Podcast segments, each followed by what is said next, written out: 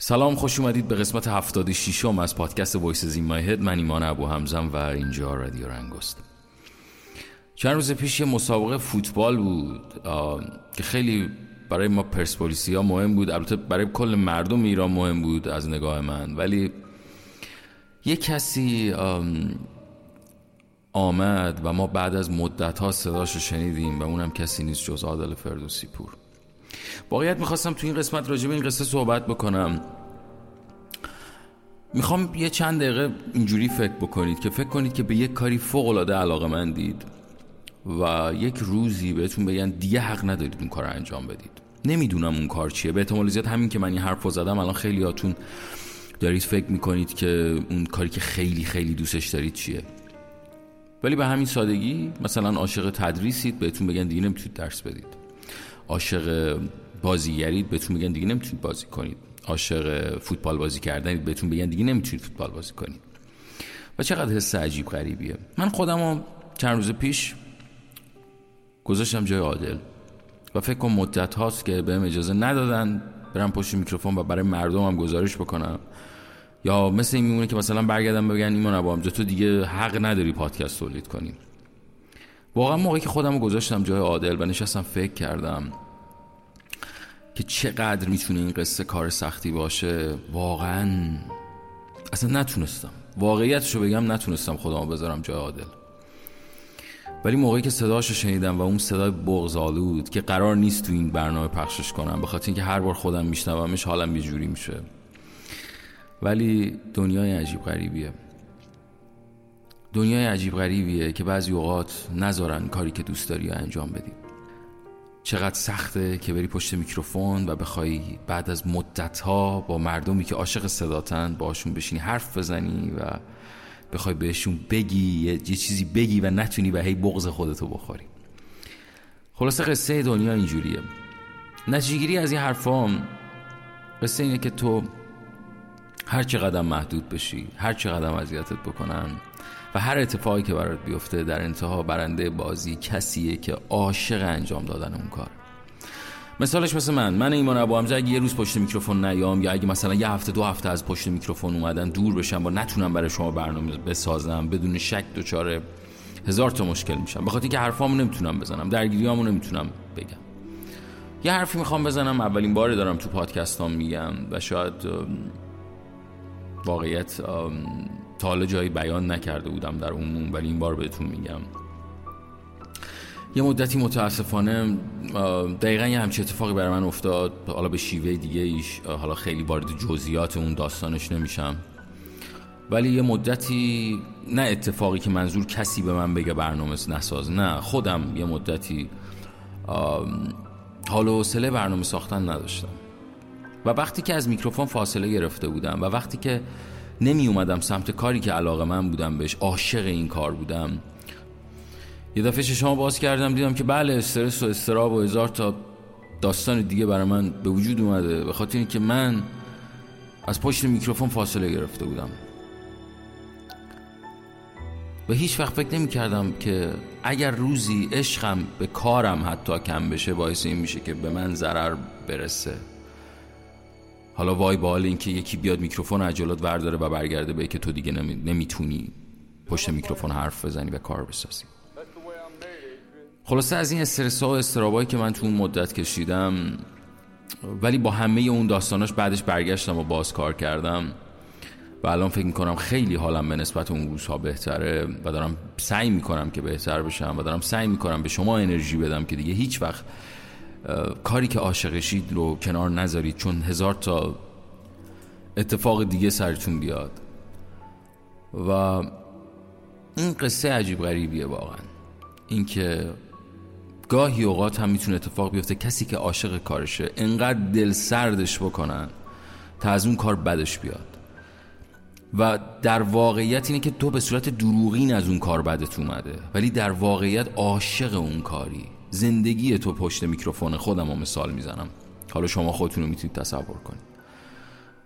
میتونید برید مدتی استراحت بکنید، ولی هیچ موقع از کاری که عاشقشید و دوستش دارید فاصله نگیرید و حس و انرژی منفی به اون کار ندید، به خاطر که اون حس انرژی منفی یه جوری دیگه به خودتون برمیگرده، به خاطر اینکه در واقعیت شما عاشق اون کارید و دارید به خودتون دروغ میگید که نه من این کارو دوست ندارم، من دوست ندارم پشت میکروفون باشم.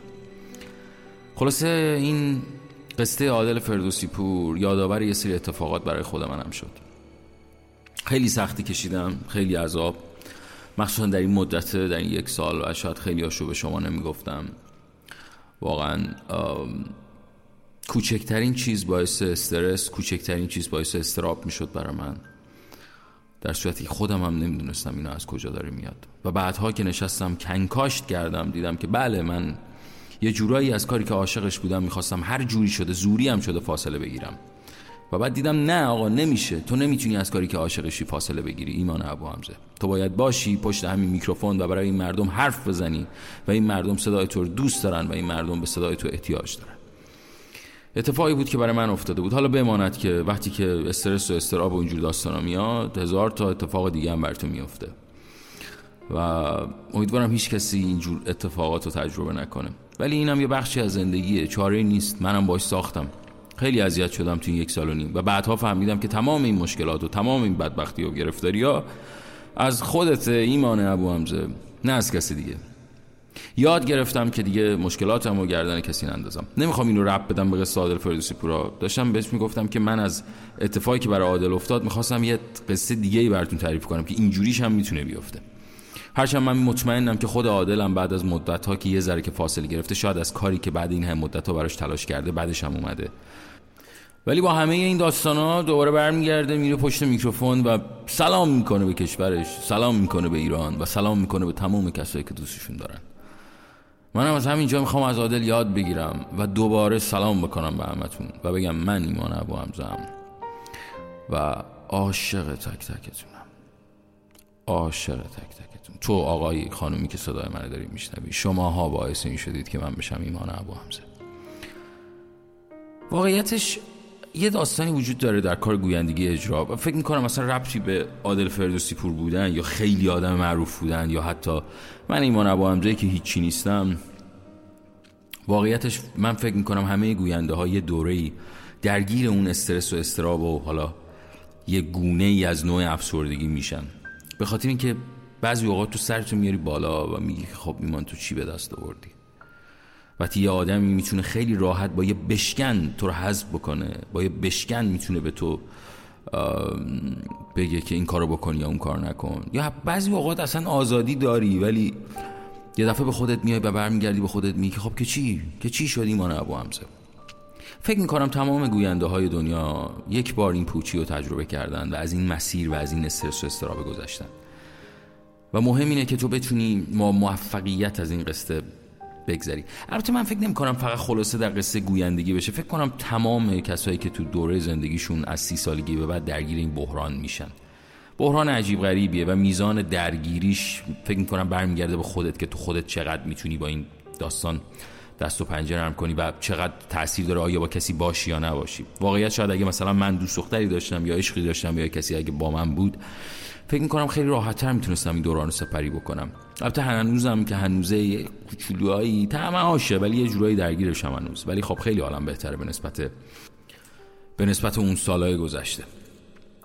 مراقب خودتون باشید، امیدوارم اتفاقی خوب براتون بیفته. نظری دارید، صحبتی هست، کامنتی هست، حتما در کست باکس، اینستاگرام، هر جایی که میتونید منو پیدا کنید برای من بفرستید. روی ماه تک تکتون رو میبوسم و مراقب خودتون باشید. منتظر برنامه‌های پر از انرژی باشید از ایمان ابوحمزه. کارم هست، اون فضای دکلمه نریتا وجود داره. نمایش رادیویی واقعا فعلا فرصتش نمیشه که بسازم، ولی اون فضا همچنان وجود داره. اون فضا رو هم کار خواهم کرد و این فضا هم سر جای خودشه. مراقب خودتون باشید. فعلا